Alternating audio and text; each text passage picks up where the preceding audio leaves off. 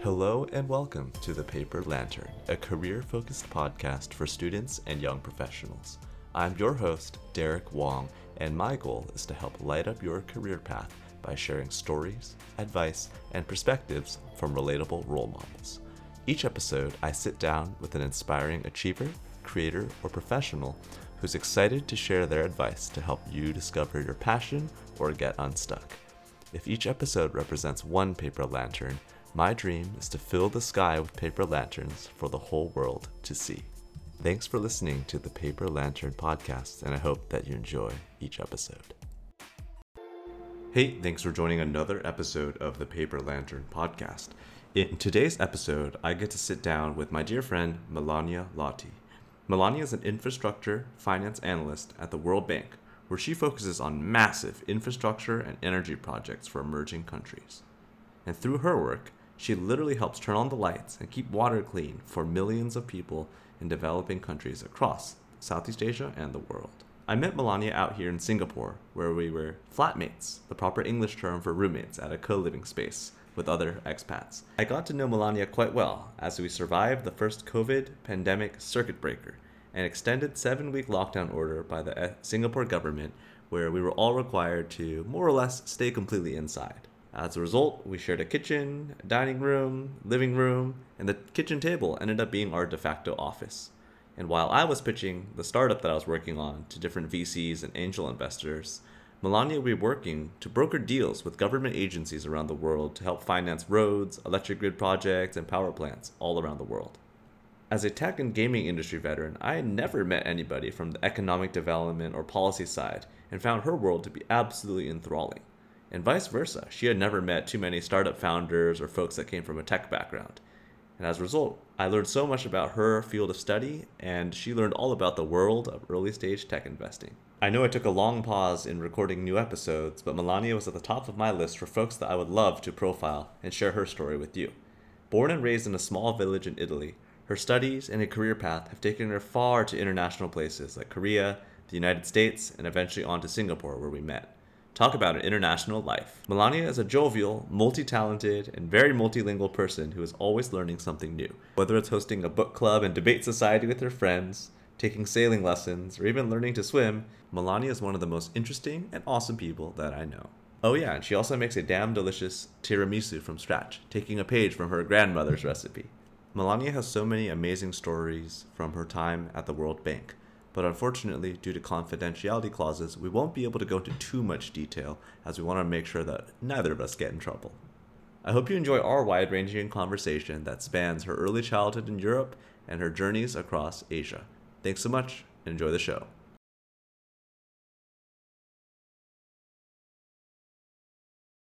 Of the Paper Lantern podcast, I'm here with my dear friend Melania. Care to introduce yourself to our listeners today? Hi, Derek, and uh, hi, everyone. Um, that's uh, it's a pleasure to be here, to be invited to this podcast. Um, my name is Melania Lotti. I am I work uh, for the World Bank. Um, uh, for those who are not familiar with uh, what it is, it's uh, an international financial institution that provides loans and grants to the governments of low and middle income countries mostly for the purpose of uh, pursuing development projects. I don't know if that makes sense to you, but essentially, this uh, how, how I explain it to my grandmother is uh, that it, that's that's a bank that instead of providing uh, you know lending money to individuals, it just uh, provides money to entire countries, and um, yeah, and uh, we don't have ATMs, so we don't have you know such a thing like you know transfer, you know we don't do TransferWise and and this kind of stuff. It's mostly a govern governmental type of things. Mm-hmm. Um, I've been working for the World Bank for the past four years, um, all uh, in Singapore. Uh, before that, I worked uh, for some think tanks and research institutes uh, involved in the field of public policy, both in Europe and uh, here in Singapore.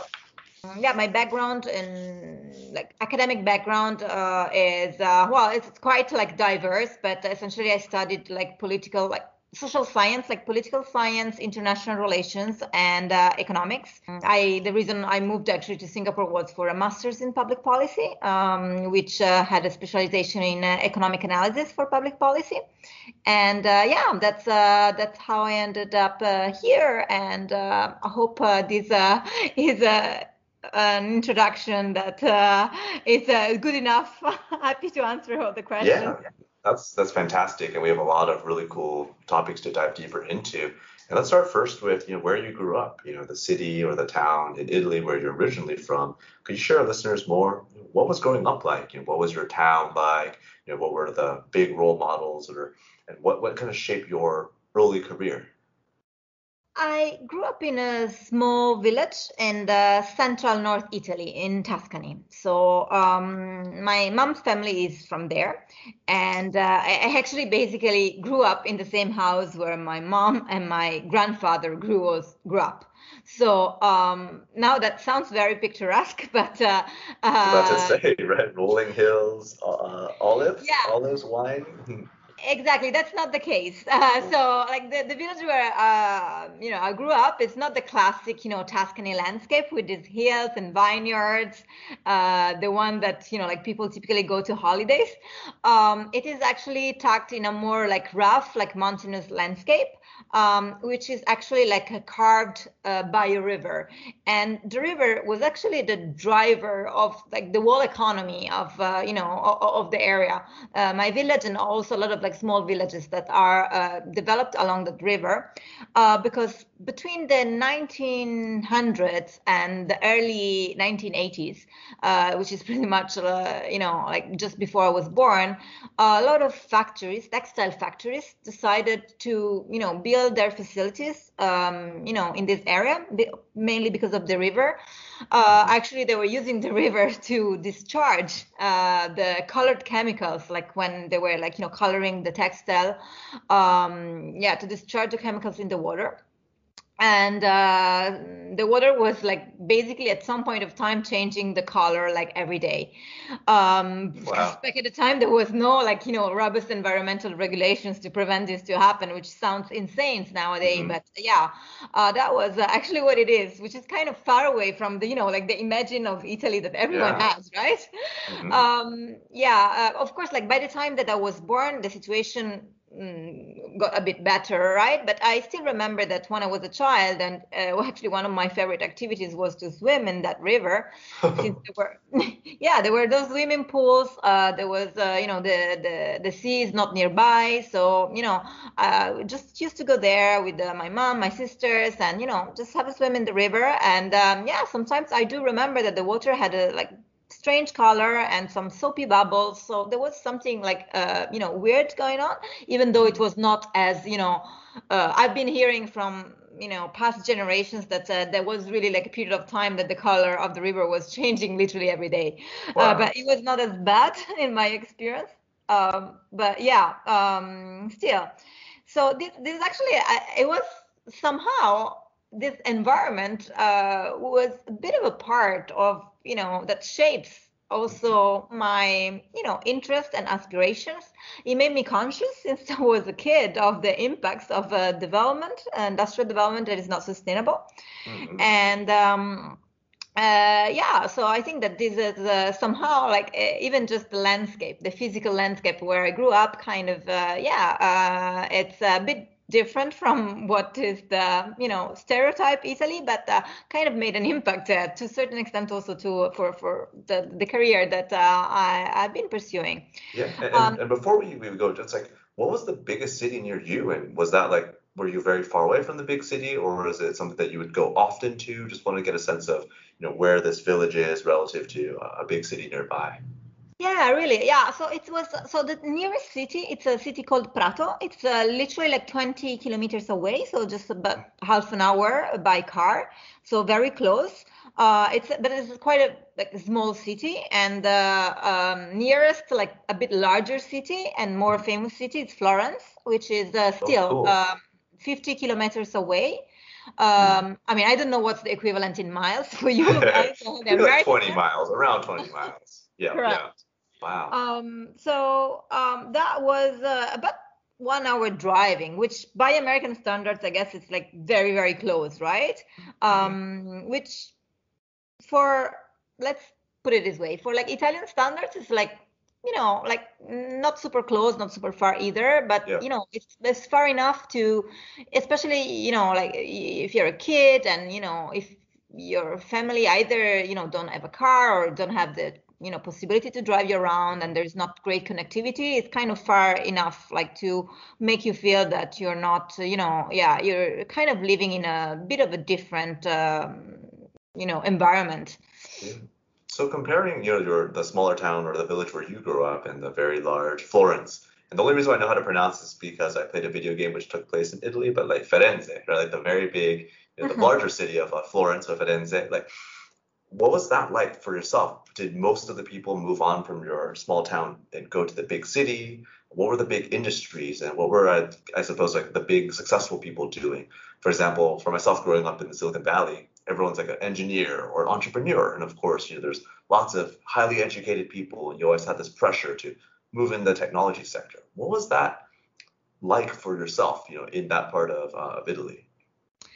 Yeah, well, uh, that's that's a good question. In fact, uh, um, you know, this uh, economy that was actually like built on these in, like textile industries that was uh, really like uh, covering my village, all this small village around, and the city, like this town of Prato, which was the closest. Uh, it was closer than Florence. Um, so actually, the whole economy of the area um, was surrounding this textile industry. So mm. um, I guess that like mostly in the city, there were you know um, factories owners that uh, you know were definitely successful building themselves uh, from the scratch.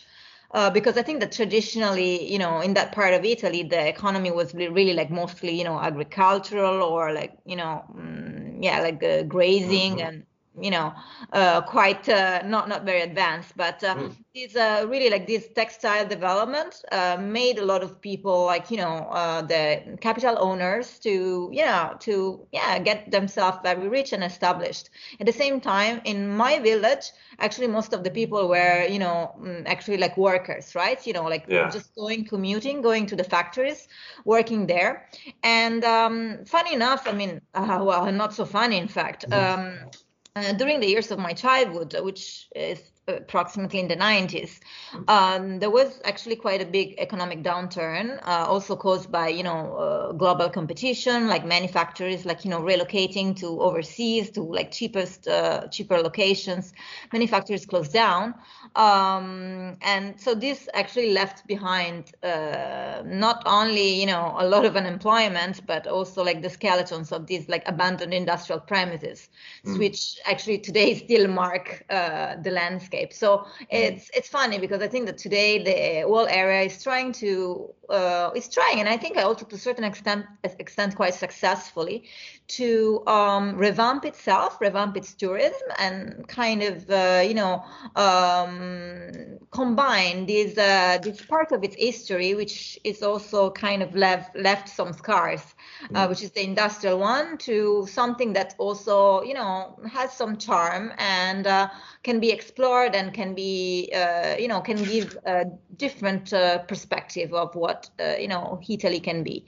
Um, uh, so yeah, I think that nowadays, like when I when I was growing up, actually yes, a lot of people, uh, like uh, you know, my father's itself was commuting like to the largest city. My father was working in Florence, so it was uh, you know quite a you know quite some commute uh, every day to to get there.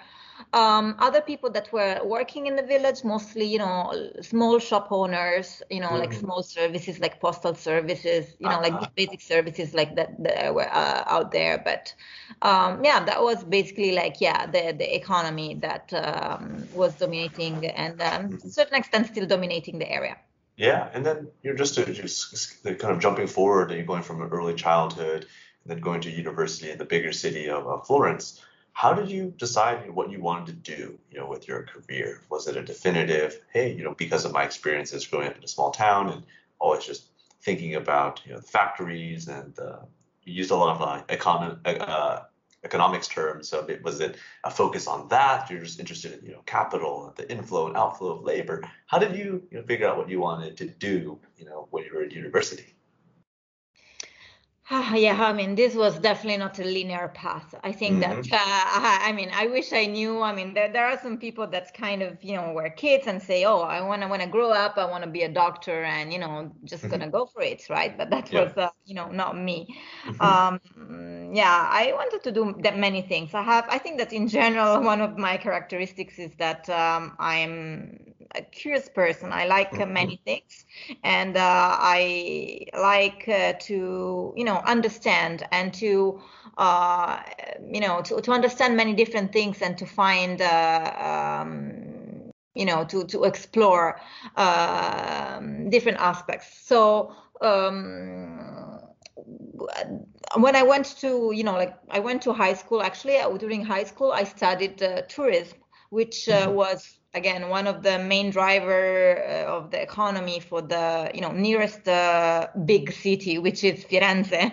mm-hmm. um, and uh, which by the way it's a city that i was to just have a um, come back to my childhood i was actually visiting quite often because uh, half of my family on my father's side is uh, actually from florence and my you know grandparents were you know are still you know were living there back mm-hmm. at the time my grandmother still lives there and so we used to visit like literally like every weekend mm-hmm. uh, and uh, and this kind of helped me right because it kind of exposed me to a more you know uh, international environment as well because Florence because it's such a you know uh, renewed international um, uh, place for like you know uh, uh, architecture and culture and uh, yeah like food as well like it's mm-hmm. just um, the destination of like many people from all over the world Certainly. so yeah yeah so um, i was really i was since because of my curiosity um, and because of having actually like very little like you know role models in terms of career in the reality where i actually grew up um, i end up having you know traveling like the, the exploring part was actually a dominant part of uh, mm-hmm. a dominant you know uh, component of what drives my you know academic and career decisions. So I went to mm. this high school that was essentially, um, it was not even a, it was one of these like technical, I don't know how do you, you know, mm-hmm. vocational uh, education type of schools. It was not even, you know, one of those schools that you would typically, mm-hmm. you're typically not expected to go to university. Let's put it this way. Yeah. Mm, so yeah, and uh, you know, and the main driver was just that I wanted to explore the world, and uh, like my my way of conceiving that was by tourism because that was the, the, the thing that was the closest to me to you know international. The business of exploring, right? Yeah, yeah. Um, funny enough to talk about this stuff nowadays that you know we are like living in this global pandemic and. Uh, yeah yeah and uh, the, the whole thing the whole the you know business is upside down. But yeah um, it, it's funny right? Because one path kind of leads to another. So i started with that. I, I went you know like to high school in florence. And then you know by then i realized that you know i was quite i was very good at school. I was quite talented. And it was quite a pity to kind of miss out on the opportunity to go to university. Um, um, you know, back at the time, I mean, I don't know how much I want to go into like uh, the small details, but I had yeah, like actually yeah. quite a bit of, uh, uh, you know, back and forth uh, with the which university path I like to choose. But uh, yeah. um, to keep the story the story short, I ended up um, signing in for the political science course uh, which uh, had a course in uh, journalism, right? So I was actually, you know, very passionate because that's another way that I was seeing as exploring the words and actually understanding a bit better, like some chunks of the word that, uh, you know, um, are quite disparate, like you know, are quite mm-hmm. diverse. Like, um, and journalism kind of covers like many different like aspects like you know economy politics uh, you know uh, human rights. And i was just very passionate to you know like to make myself useful right? Um, so yeah i started doing that. And then uh, you know sooner rather than later you kind of come across about you know the challenges of the job market. I remember i did my internship in the um, uh, in the press office. It was like the external communication office of a of a bank Uh, back at the time, it was uh, 2008. It was September 2008 when I started Ooh, my internship. a good time. Yeah. Exactly. when the financial crisis hit, uh, it was actually super interesting, right? Because, uh, well, of course, we were receiving calls like, you know, uh, from all the media asking, you know, what, uh, you know, what type of titles did the, did the bank own that was a sort of, uh, you know, toxic, and the, you know, was a lot of concerns uh, around all that stuff. And ourselves, ours, it was the first time actually like dealing with the you know, not only just me, of course, there was an intern, so definitely was the first time dealing with anything at all, but also for Right, the more right. experienced staff, right? It was a very challenging environment. The first time dealing with the this uh, accountability, right, to the the broader public of what the you know the bank was actually like you know uh, buying and selling. Um, and uh, yeah, so I did my internship. It was super interesting, and actually, I I, I managed to like um, you know get a smaller you know uh, part-time assignments that would actually you know continue my um, uh, you know my my experience and my collab- my professional collaboration with the bank uh, alongside with finishing my studies.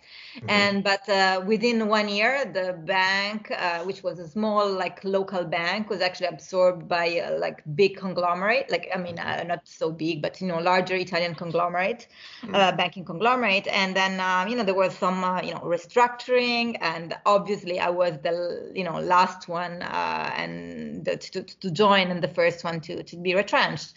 And uh, after that it started a very you know like tough time of you know uh, you know uh, economic downturn for italy. And uh, uh, youth unemployment was very high. So i remember it was like very very hard uh, to, you know to find any you know skilled job uh, for any you know fresh graduate. Um, I remember I kept you know mm, uh, I finished my you know uh, bachelor's and um, continued my master's, uh, but you know like doing all these you know like small jobs like Uh-huh. So unqualified jobs. working while doing your your masters and such, right?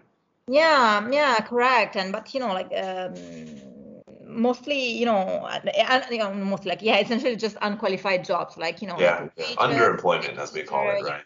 Yeah, the Yeah, underemployment yeah, yeah, is real. Yeah, and then for yourself, you know, what made you choose to go abroad? And coming from a smaller town and going to the big city, was going abroad to study or moving to other countries very, you know, a big goal of yours, like a big motivator, you know, to study in the States or to study, you know, across Europe and then eventually to Asia? Was that like a really big priority for you?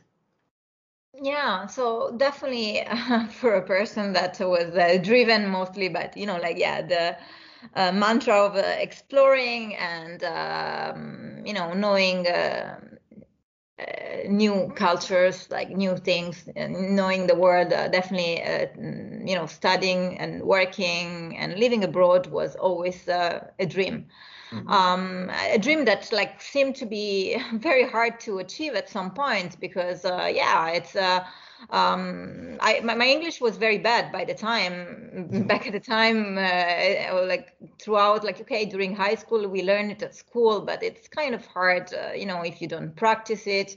So uh, back at the time in the first years of my university I also didn't have any you know laptop like personal laptop right? Which kind Yeah. sounds kind of crazy today. So you know those kind of things that you would do today like kind of normal to learn uh, English such as you know just watching a YouTube video or you know yeah and shows Netflix- with subtitles, right? Yeah. yeah correct right so this is the kind of thing that like any like you know young person nowadays have access to but back at the time was a well i didn't have such a thing so you would still go to either you know like uh, the public library where you can find you know like you know uh, 10 computer for like uh, hundreds of people who are queuing for it and then Yeah. of course you can't spend the entire like afternoon there browsing for things so yeah um um, you know, language was a barrier. Of course, finan- you know, like the, you Oh, know, yeah, moving abroad is expensive. You know, I think every, especially you know, as a as a American born Chinese person, ABC, a lot of our you know, parents will tell us that they moved with you know fifty dollars in our pockets. You know, but that's a really big scary move, right? And sometimes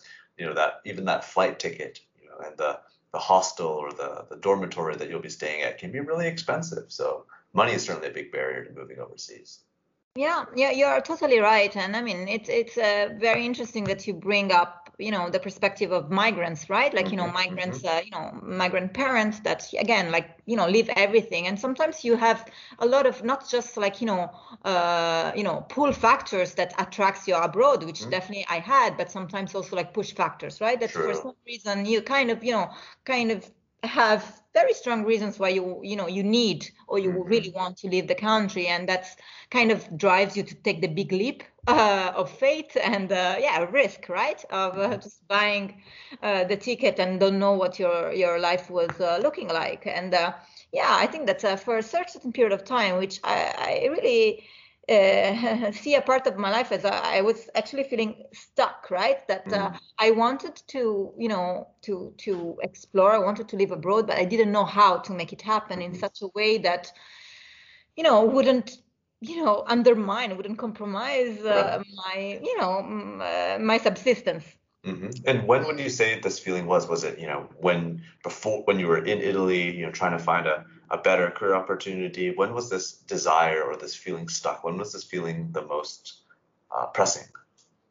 um, totally like towards the end of my bachelor studies Mhm. and uh, you know the beginning of my masters uh, that's when uh, really like you know partly partially because of this like economic situation that i told you that i couldn't really like found, Right. find like you know skilled jobs that were you know that I could be passionate about for my career, you know, uh, development, and um, you know all these concerns, and um, not really like seeing many things around. That Mhm. uh, I felt that at that point of my life was uh, quite uh, a watershed. Uh, but sometimes, really, when you're just touching the the bottom, right, you kind of realize that okay, you've got to figure out ways, you know, to make it happen, right? And Mhm. uh, funny enough, like I think that technology also played a big time, a big role in uh, in the you know mm, for me essentially like uh, imagining new possibilities because Mhm. uh, I, I bought my first well with my small salary uh, as a waitress i bought my first uh, laptop um, um, and uh, I started, you know, like doing research on my own on, uh, you know, what are the things that you, you know, what are the scholarship that you can actually, you know, Mhm. apply for that I can actually support you to go abroad. I, I you know, like Facebook as well, right? You know, sometimes browsing people, like, you know, browsing like, uh, You you know, stumble on opportunities, right? Yeah. yeah profiles of people that you know you don't even know because they're not part of your you know like social network when you grew up because let, let's put it this way when you grow up like in a you know in an environment that is uh,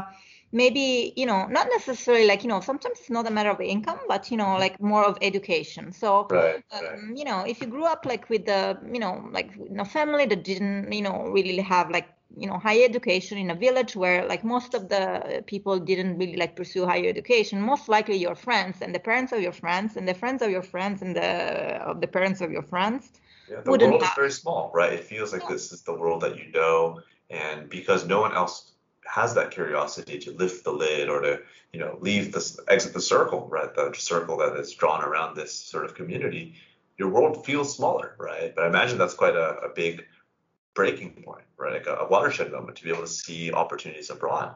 And then jumping forward, you mentioned, you know, as you did your master's, you came to Singapore. Could you tell us about that big transition and maybe that about the culture shock experiences when you first came here? oh yeah totally i can do that but in between i have to warn Mhm. you that there is another master's so that like the master's that i was telling you about is not the singapore one Oh wow, a master of many, yet not a master of none. Impressive. But do go on, do go on. No, yeah, yeah, yeah. That's um, you know, um, I'm I'm I'm older than what I look, so uh, yeah. There, there was a the the, fir- the first time of being stuck was uh, you know, like Singapore was not even in the horizon, so it was like you know, I kind of like went by smaller steps, but I still my first step abroad was still Asia, and that was uh, you know, partially definitely the reason why I I, I you know then I also pursued the Singapore opportunity later on in my life, but that was uh, um, 2012, and then uh, yeah, again, I, I I just got like the year before my first laptop, started doing research and then starting you know applying for you know um, possibilities and things like to do um, like you know scholarships and things that will allow me to study abroad, and I was fortunate uh, enough to uh, come across, but also to um, to um, got assigned for um, a couple of scholarships uh, that were provided by the Europe- European Union mm-hmm. to study uh, essentially one year abroad. Like uh, there was a, a, semester that was in South Korea, and another semester in the, the Netherlands. Um, wow and um, I mean, it was actually two separate scholarships. I just combined it as such that it kind of mm-hmm. became one year, uh, but um, both were provided by the European Commission. And then the first one was uh, precisely like South Korea. And I, I must confess that back at the time, I didn't know pretty much anything about South Korea. For me, it was somewhere between Japan and China, right? You know, yeah. okay. I mean, of course, you you you hear a lot about like you know North Korea, the like you know, right, like, right bad guy. Uh, but you know, like, hey, South Korea, uh, what is that? So you know, um, because and of what years were you in, or what year were you in South Korea? Because South Korea itself is a, a, a marvel of economic development, which we'll definitely go into later. But it, what year were you there? Because I know Seoul, the city, has just evolved like exponentially over the past two decades. Absolutely, I was in 2012. So mm-hmm. um, yeah, so that was like. Mm, well nine years ago mm-hmm. um, back the, when i arrived it was already very very you know like advanced like a very well developed oh, yeah. Mm-hmm. and uh, to the extent that i was actually like you know almost shocked by the you know technology that I could right. find uh, in my daily life over there in Korea. When I moved actually to Korea, I didn't have a smartphone because nobody really had a nobody. I mean, well, nobody. I think that just more like the more really like high tech or right, right. Uh, you know um, wealthy people would really like you know have a smartphone, but mm-hmm. you know most of the people like that I, I knew really didn't have a smartphone, and I didn't have one uh, as well but yeah, I moved uh, to South Korea and uh, everyone had a smartphone. And in fact, I bought a second-hand smartphone over there. it was my first, the first smartphone I had in my life. So my first app was Kakao Talk wow. instead of WhatsApp that I used. The, the signature app in Korea, right? The Kakao sound.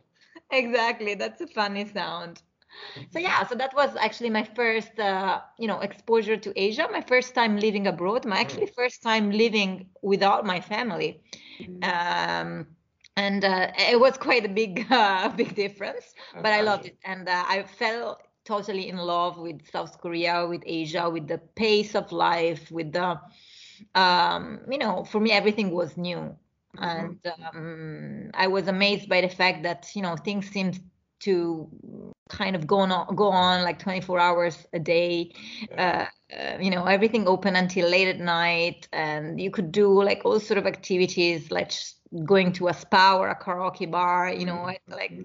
any time of the day at night, and and kind of um, messed up, but in a good way. preconceptions that I had about, you know, like an ordered life or, you know, a normal life. And uh, I loved it. And uh, I wish I could have stayed longer um, than my semester. But, yeah. uh, well, then I had to, to, to, move to the next steps. And the next step was the Netherlands. And, uh, uh, well, which was also an interesting experience, but uh, definitely very different and very, like, much closer, let's put it this way, to, you know, the um, the culture and the type of uh, you know environment that I sort of like grew up. Mm-hmm. Also because uh, you know I was also studying in a small like town in the Netherlands, which is called Maastricht, which uh-huh. is famous uh, for a treaty of Maastricht. That's one of the you know key treaties for the foundation of the European Union, and in fact. Mm-hmm.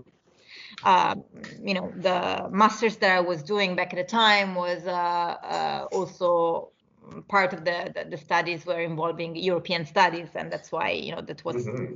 the reason. Of Very symbolic, right? Especially in the field of work and the study that you were in, you know, political science and you know, economic development. That's really the the foundations of the European society.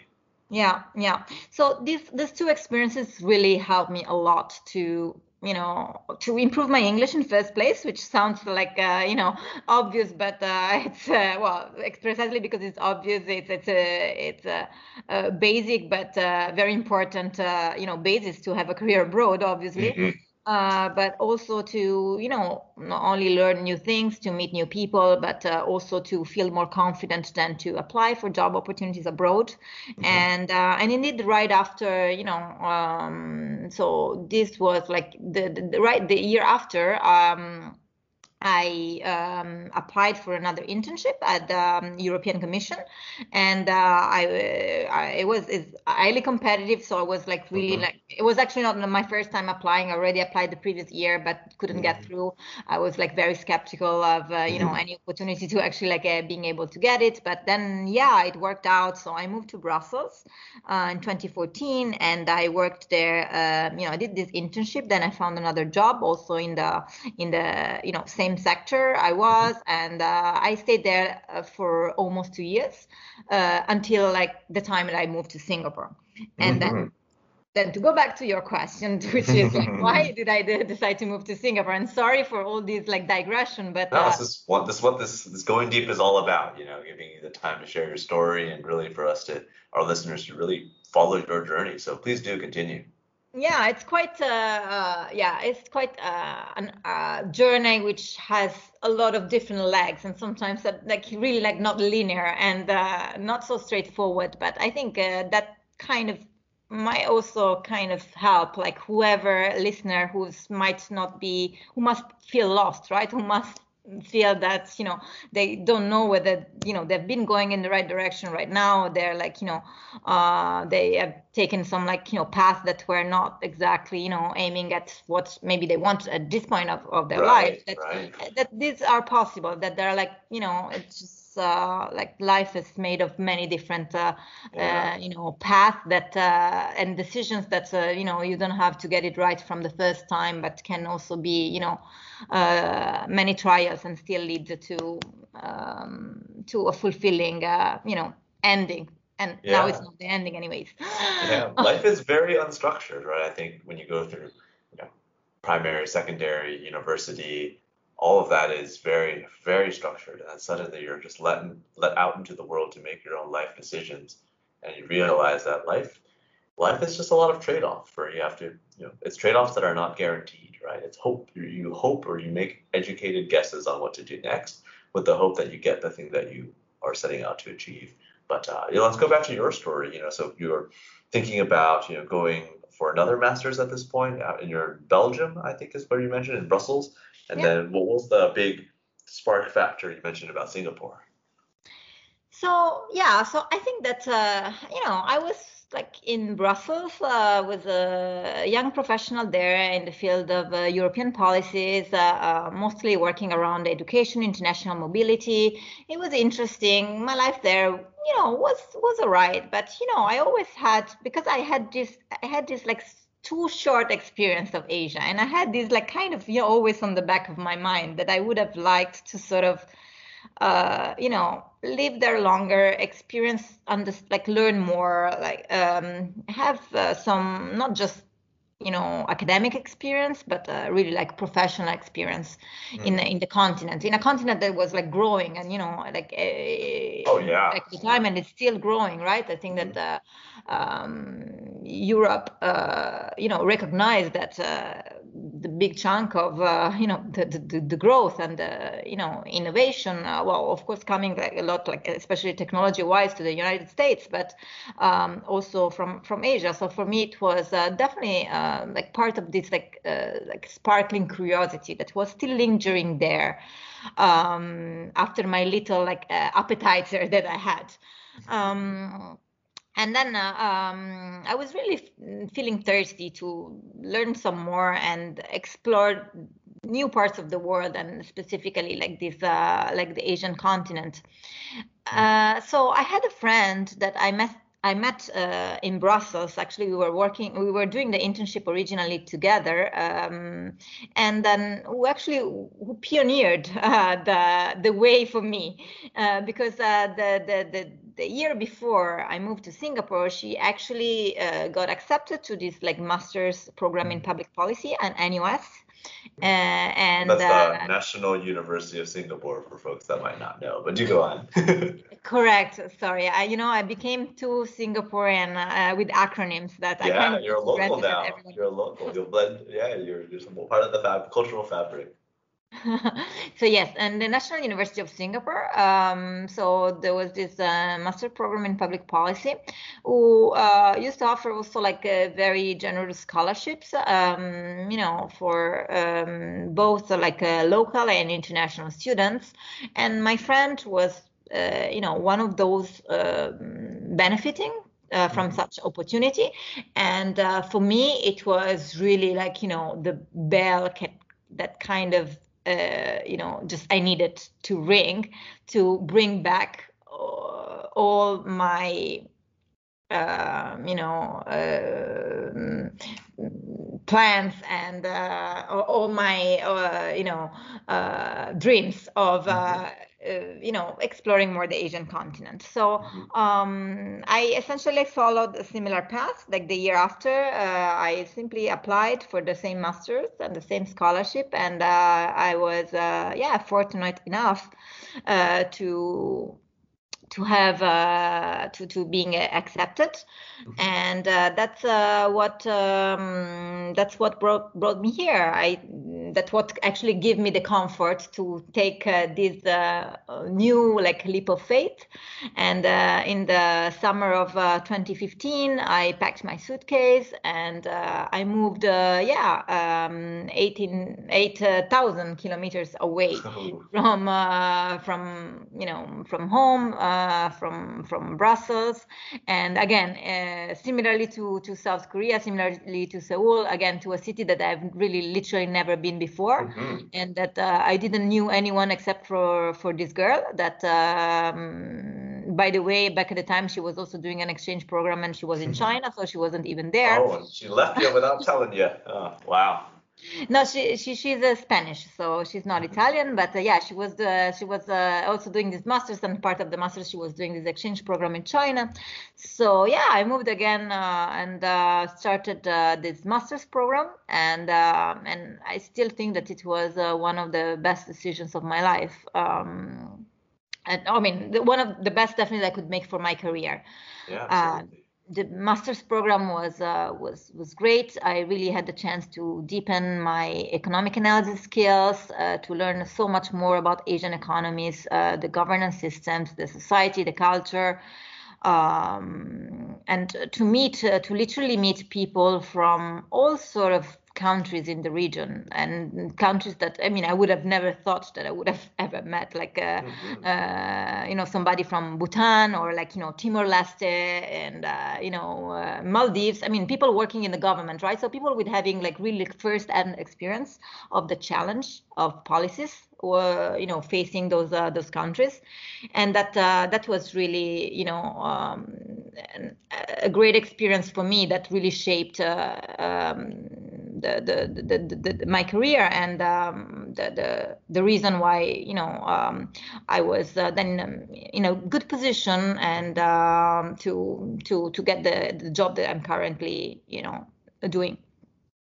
Amazing! I think your journey from you know small village, small town in Italy to moving across Europe, traveling to Asia and living there for months in, in Seoul, and then now to Singapore, where you are currently now let's talk more about your current role. You know, working at the World Bank. You know, I did my preliminary research, and you know, I have you to to lean on for you know the, the deep dive. But the World Bank is a NGO that focuses on alleviating poverty in uh, smaller uh, smaller countries, developing countries. That's the high level understanding that I have, and through the time that we spent together, I've pieced together you know hints of what you do. But can you share more about what you do with your role and what economic development is, especially compared to humanitarian aid or uh, philanthropy. I think that our audience would be really keen to learn more about what you do on a day to day. Yeah, uh, yeah. Thanks uh, for for this question. I'm really happy to yeah to, to answer uh, about uh, yeah what the, the the World Bank is doing, and then uh, in the, my smaller scale, what uh, what mm-hmm. my role within the bank is. Mm-hmm. so let's start from the big picture. Um, you know what the, the the the World Bank is doing. As I said, it's essentially it's um, international finance institution and providing a loan to developing countries, not necessarily small, also like large countries, countries like Indonesia, China is a beneficiary of uh, of countries. Uh, I think that the cutoff point is simply the you know income level. So mm. uh, you know like developed countries like Singapore are not eligible for you know uh, our lending, but um, um, low income and uh, middle income countries uh, are. So this is uh, pretty much the scope of our lending. And the purpose mm. of the projects is uh, that we are lending our money for is, uh, you know, like mostly for development purposes. Uh, what does it mean? I mean, the mission of the organization is twofold. one, um, uh, alleviating poverty, and the second one is boosting shared prosperity. So mm-hmm. essentially, we are supporting any type of economic project that. Uh, uh, you know helps to you know either you know lift people out of poverty uh, in like many different ways um, I specifically work in the infrastructure sector, so I work a lot with uh, projects that are really like aiming at uh, bridging the gap in access uh, of to you know basic services such as mm. electricity, transport, water, um, but uh, a lot of my colleagues are working in education and healthcare, you know, like uh, um, access to financials, like to basic financial services for, you know, like poor people, um, you know, so there's very different like parts, like very different like, you know, sectors that are, you know, within the bank.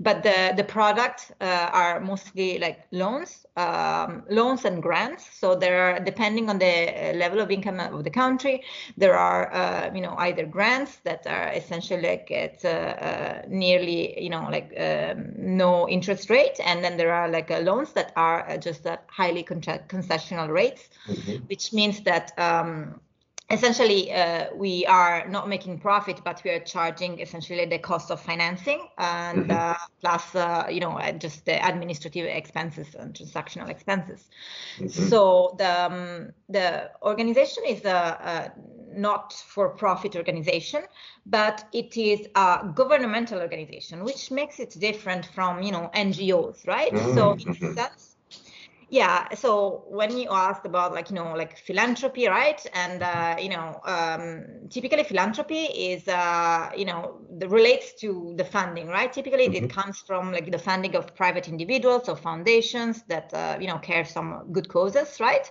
mm-hmm. um, and in this sense like we are not a philanthropic organization because our funding comes from governments mm. um, I read so, this at 189 different governments that correct, contribute to it. Correct. Someone did his homework right now. yeah, yeah, you did your homework. I, I'm very impressed so yeah so the um, of course the uh, countries are contributing depending to you know their uh, capabilities. Uh, the larger contributor is uh, obviously the united states. Um, uh, but uh, you know and, and and and but every country has a sort of like you know a stake in the um, in the in the decision making right of the you know essentially the project that get, get approved so the our board of you know the the board like in every like bank right you have a board of directors that approve the um, uh, you know the, the the, lending and, and our like board of directors the the people are nominated by the countries so uh, in this sense it's a it's really like an international organization uh, that uh, kind of works at the with you know with, with, with governments and it's made of governments uh, in terms of the decision making. And uh, the work we are doing, to a certain extent, is humanitarian. I mean, I think that the humanitarian work is mostly, uh, you know, like essentially anything that relates to the improvement of the human conditions. Mm-hmm. we are working in a like, you know, like a narrower sector that we are literally working in the economic and, you know, like financial like aspects of the humanitarian type of, you know, the the, the, the work.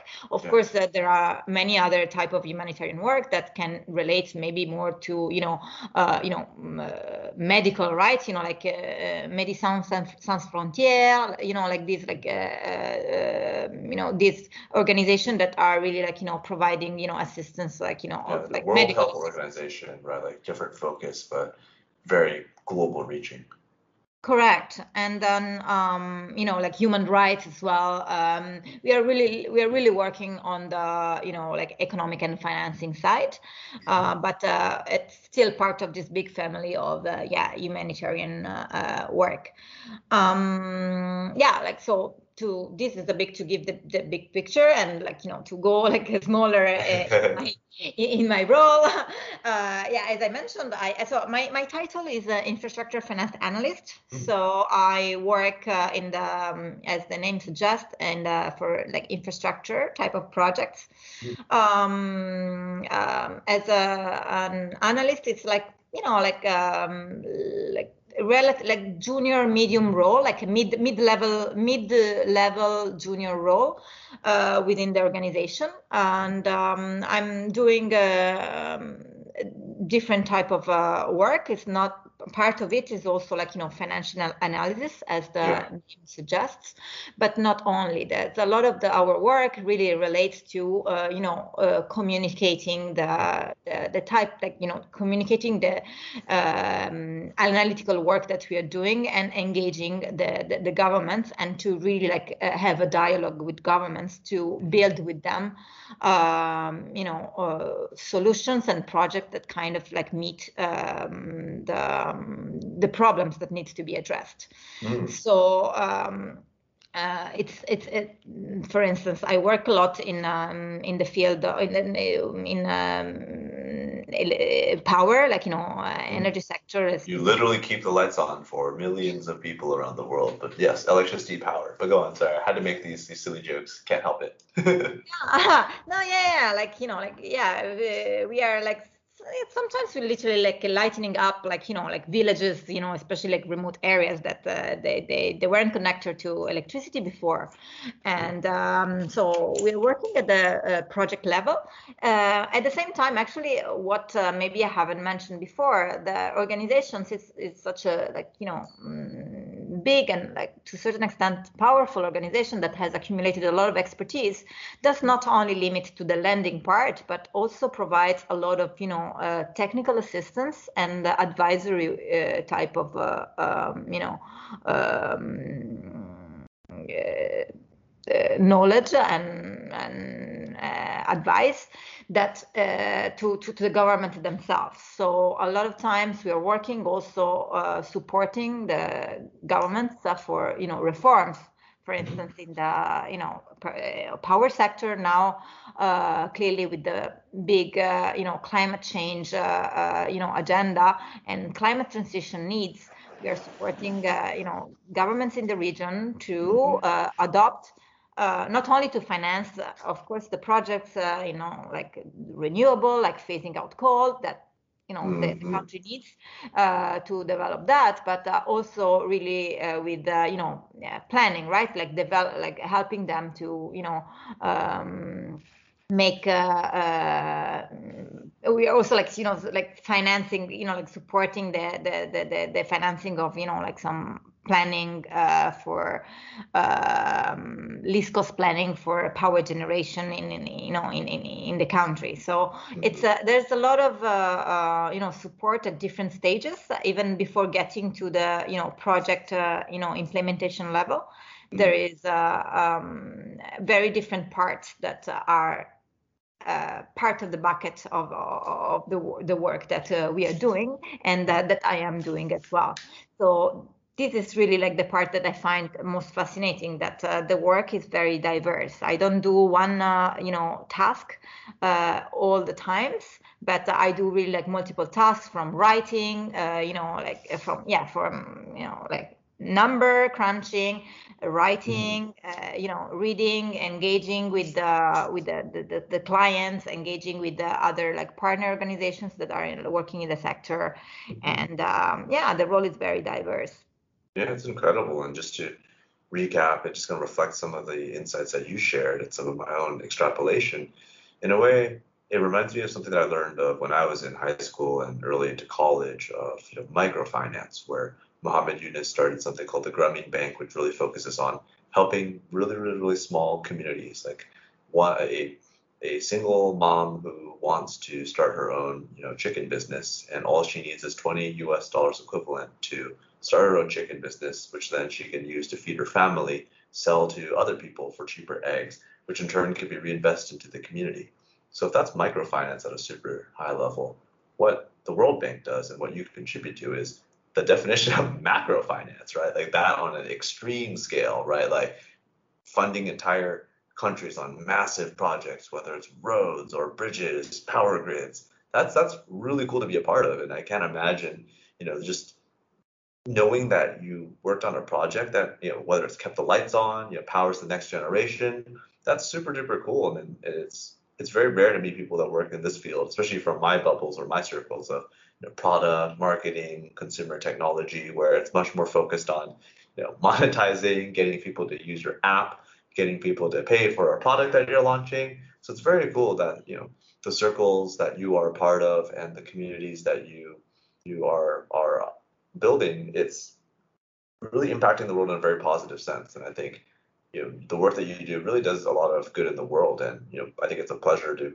hear so much about your experience and you know to share shed a light on this part I guess this part of the value chain, right? That is not often talked about or understood by most people in my social circles or here in Singapore. So yeah, I wanted just to thank you for sharing these really cool insights.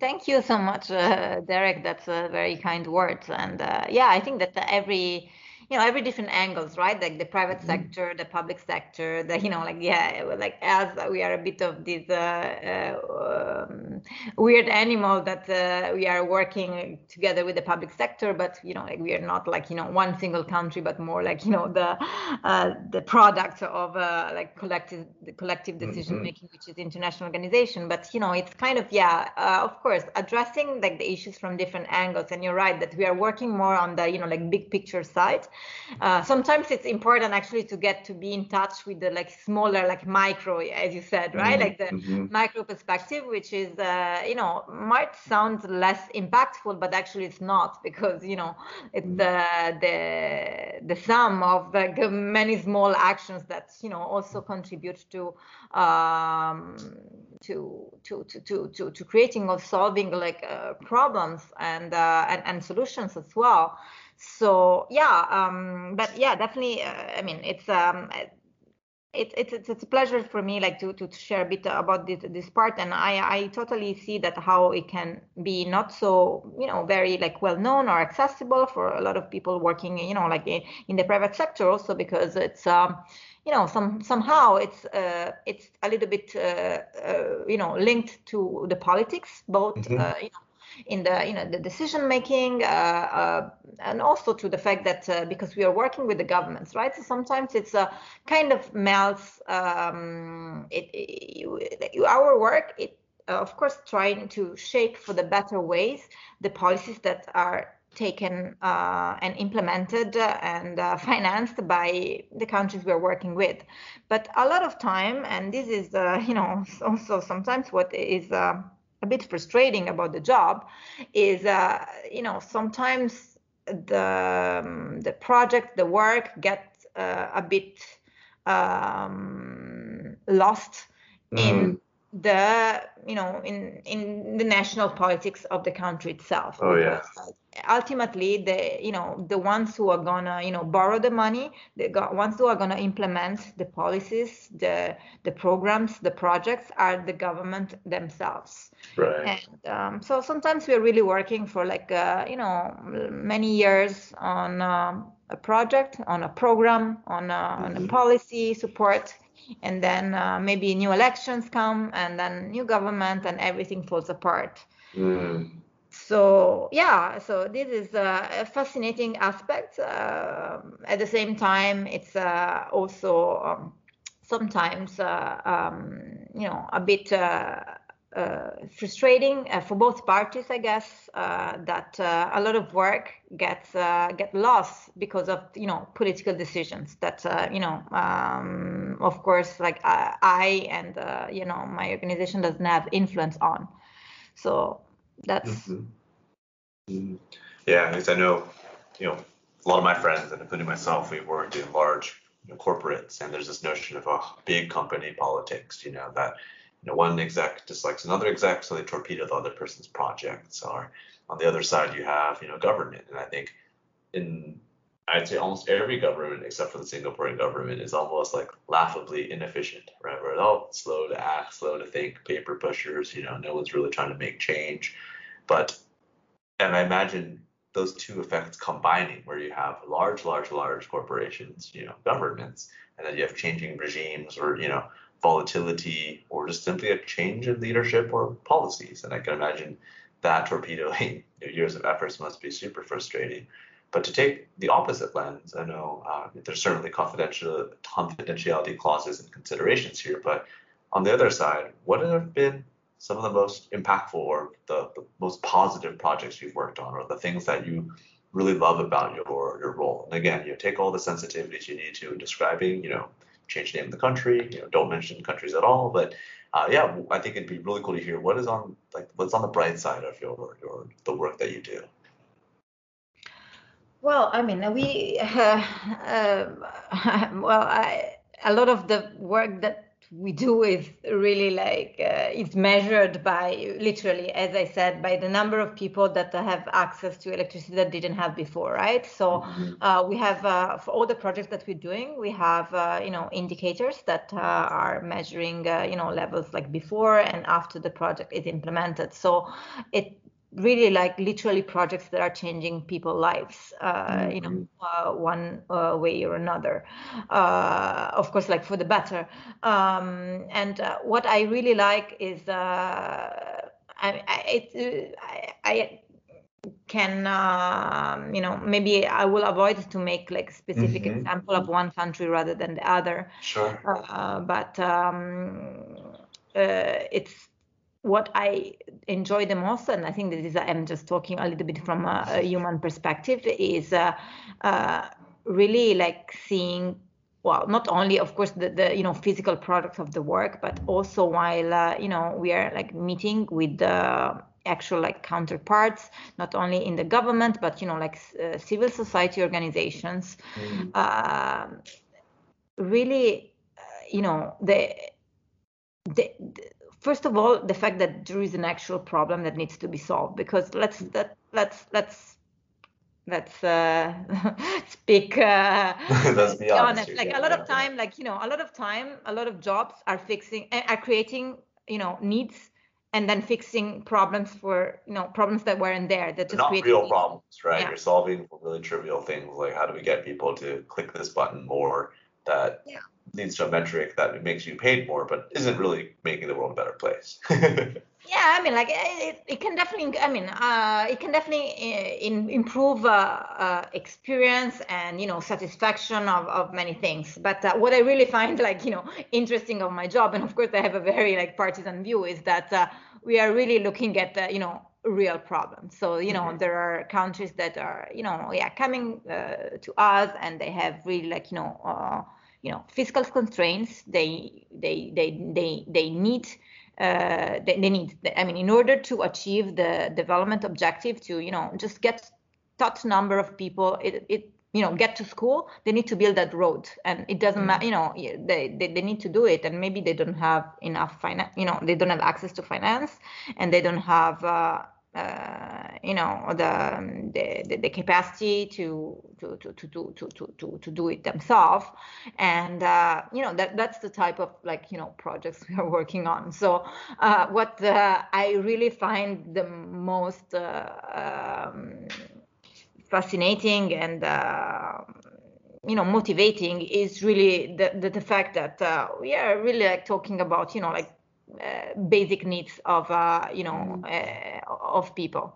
Uh, you know, when uh, I wake up in the morning and literally, like you know, I open the tap and I give mm-hmm. it for granted. But as a matter of fact, there are people living in rural areas that don't have access to it, and that's one of the projects that uh, we are working on and then uh, and i turn on and you know now and maybe i wake up in the morning and it's not like at sunrise and i turn on the light and then i can and that's how i can work and that's how i can plug my you know smartphone and my computer and uh, mm-hmm.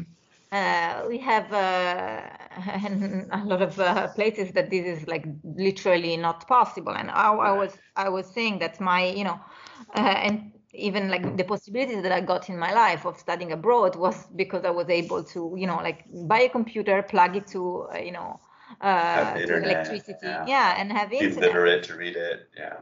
Yeah, and then uh, and essentially i am I, what I, I like to, to to believe and like the story that i like to tell myself is that i'm literally like you know uh, working in for giving opportunity for giving like people opportunities that otherwise wouldn't have um, just because they didn't have access to these basic services. So yeah this is really like the the, parts that uh, i enjoy the most uh, of uh, of my work.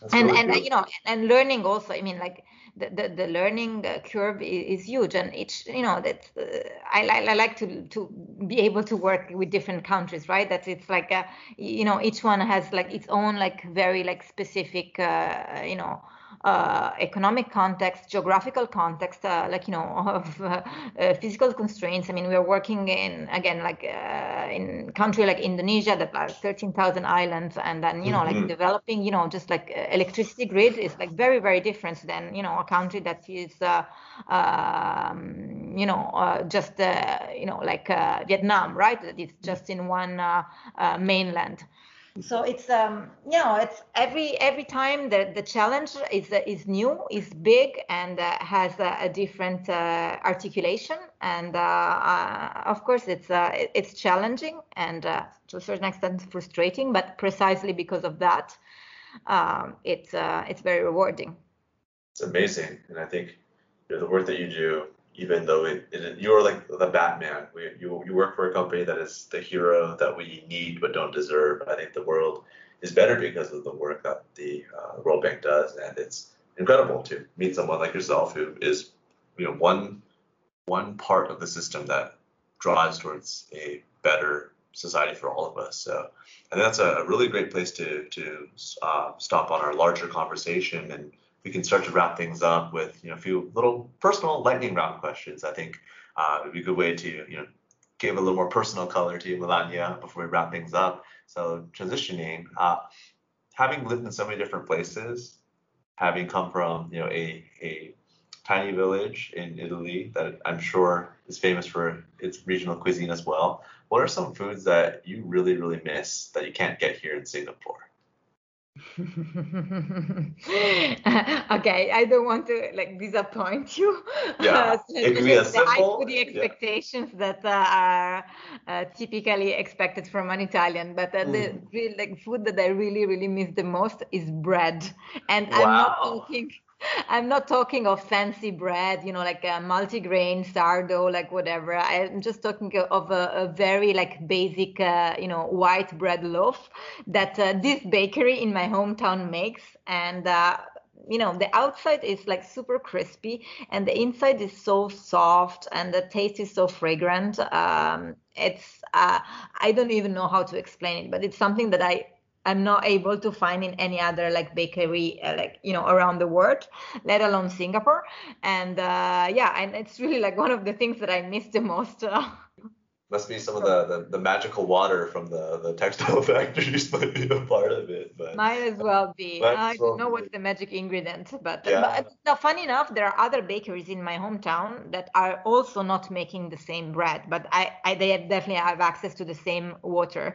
So this is not a, uh, perhaps just the water. There's something in that recipe recipe yeah. that uh, is very special. But uh, yeah, that uh, sometimes you know like I really miss like the most the simple ingredients, the taste, the uh, you know authentic taste that the simple ingredients have. And you know I think that the bread is just uh, you know like maybe the, the the main one, but you know like tomato, the, the taste of the oil. You can find products uh, that are, you know, like good quality, definitely here. You can find decent bread in Singapore, that for sure, but uh, cannot really find that one taste. Yeah, in a funny way when some of my friends have asked me, you know, what are the foods that I miss that I can't get here. Of course, there's the you know the fancy stuff, all like fresh, you know, fresh, freshly caught fish from the coast of California. But in reality, I go, it's Taco Bell. Like I just miss Taco Bell. Like it's not fancy, it's cheap, it's processed, great quality control. But I miss Taco Bell a lot because you certainly can't get it here anymore. I know there used to be one, but that's I, I feel you, right? It's not necessarily about how unique or how you know, high end, how many Michelin stars. It's just something that you ate a lot or just the familiar tastes and textures. Um, yeah. Another question I wanted to ask is about uh, your favorite souvenir, or is there something in your living room that sparks joy? something that you just love and every time you look at it, see it, or feel? Yeah, so uh, this is a, also a funny question because uh, interestingly, one of the souvenirs that I'm most attached uh, to is uh, from this year. So, like, mm. and actually from a house party. so, since there had been no travel this year, so I was visiting, you know, some like my friend's home and, uh, you know, for a party, which, uh, you know, like uh, back at the time there were eight guests allowed. So that was like very mm. exotic, I guess. Yeah. It was a, one of the largest adventure. But, uh, you know, the reason I really like these like uh, souvenirs because like it's not one of those uh, cookie cutter ones. Um, it was actually like designed by my friend. Like once i went to her place and uh, you know like she kind of draw like a sketch on a piece of paper of something that was roughly resembling to a dinosaur. And i hmm. found it quite artistic. And she was like oh it looks very ugly. And i'm like no no no i really like it. So like that was like not on the party time. It was like you know just before. And then since she has a 3D printer, she actually like printed that up and then uh, uh, you know gifted as a souvenir to all the guests that were like uh, taking place of the party. And I still have it, you know, in my in my in my room, and uh, it's uh, it looks uh, yeah, I, I, really love it, and it just reminds me of her, and I find it very cool. That's an amazing that's an amazing souvenir. It's a most times people think of souvenir, it's like the random token or random thing that you buy on your travels, but in this case, this is a very heartfelt gift, you know, made by somebody that you care about, you know, during this chapter of your life here in Singapore. So I, I wholeheartedly vouch for that. That as a great souvenir. And the last question before we wrap up tonight, you know, just to, you know, before we wrap up this conversation, is, you know, do you have any advice or any wisdom, whether it's book recommendations, quotes, or we'll say life attitudes that you wish you had earlier in your life, or any just overall lessons you have for our listeners? Yeah, so I mean, the path is uh, the, the, the, the future is not uh, a destiny, right? So mm. you are the sort of uh, the, the master of your fate to a certain mm. extent. Mm. Of course, there are the we don't have to you know uh, ignore the the external factors which definitely influence what we can or we cannot do.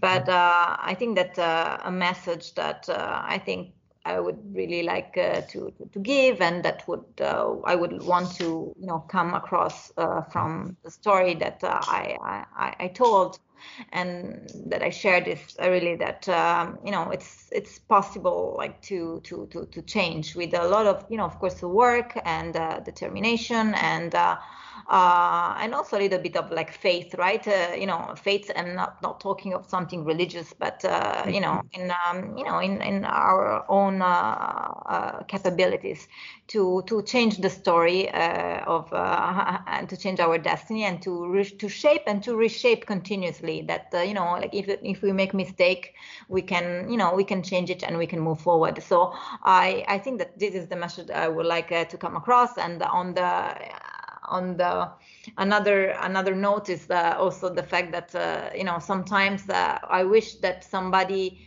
uh, not told me earlier, but actually didn't tell me earlier, mm. didn't like shape my vision of the world in such a way that I would have this dichotomy between the fact that if you're, you know, like a kind and humble person, then uh, you know you're sort of like weak and you have mm. always like to downplay yourself, right? So I think that's uh, I what I, I, would like also to, to, to say is that like a lot of uh, uh, I, it's possible to be you know good p- persons to do something good for you know yourself for the people you care and for for the world at the same time to be determined to you know be successful and uh, you know to to to know um, our own value so i think that uh, maybe I, I, I wish that somebody told me earlier in my life, mm-hmm. but I got to discover it uh, by myself. Better late than never. That's a perfect way to wrap up our conversation, Melania. That was amazing. All the stories that you shared from your childhood to exploring the world through different educational opportunities, and then eventually you're coming to Singapore and literally keeping the lights on and making the world a better place through all that you do in the World Bank. So thank you again so much for taking the time to do this podcast. And I know that our listeners will enjoy it as much as I did. But thanks so much, Melania. Thank you so much, Derek, uh, for uh, yeah giving me the opportunity to share this with uh, with you, and uh, thank you so much for having me. Of course. I'll talk to you soon. Talk to you soon. Thanks again for tuning in to the Paper Lantern podcast. I'm your host, Derek Wong, and I hope that you enjoyed this week's episode. We are just getting started with producing episodes and could use your input to help us get better. If you have any feedback for us or suggestions on who you'd like to see as a guest, please don't hesitate to reach out. If you have a friend or colleague that you think might enjoy this episode, please share our podcast with them and tell them to visit our website, thepaperlantern.blog. Thanks for taking the time to listen, and I hope you have a wonderful week. Cheers.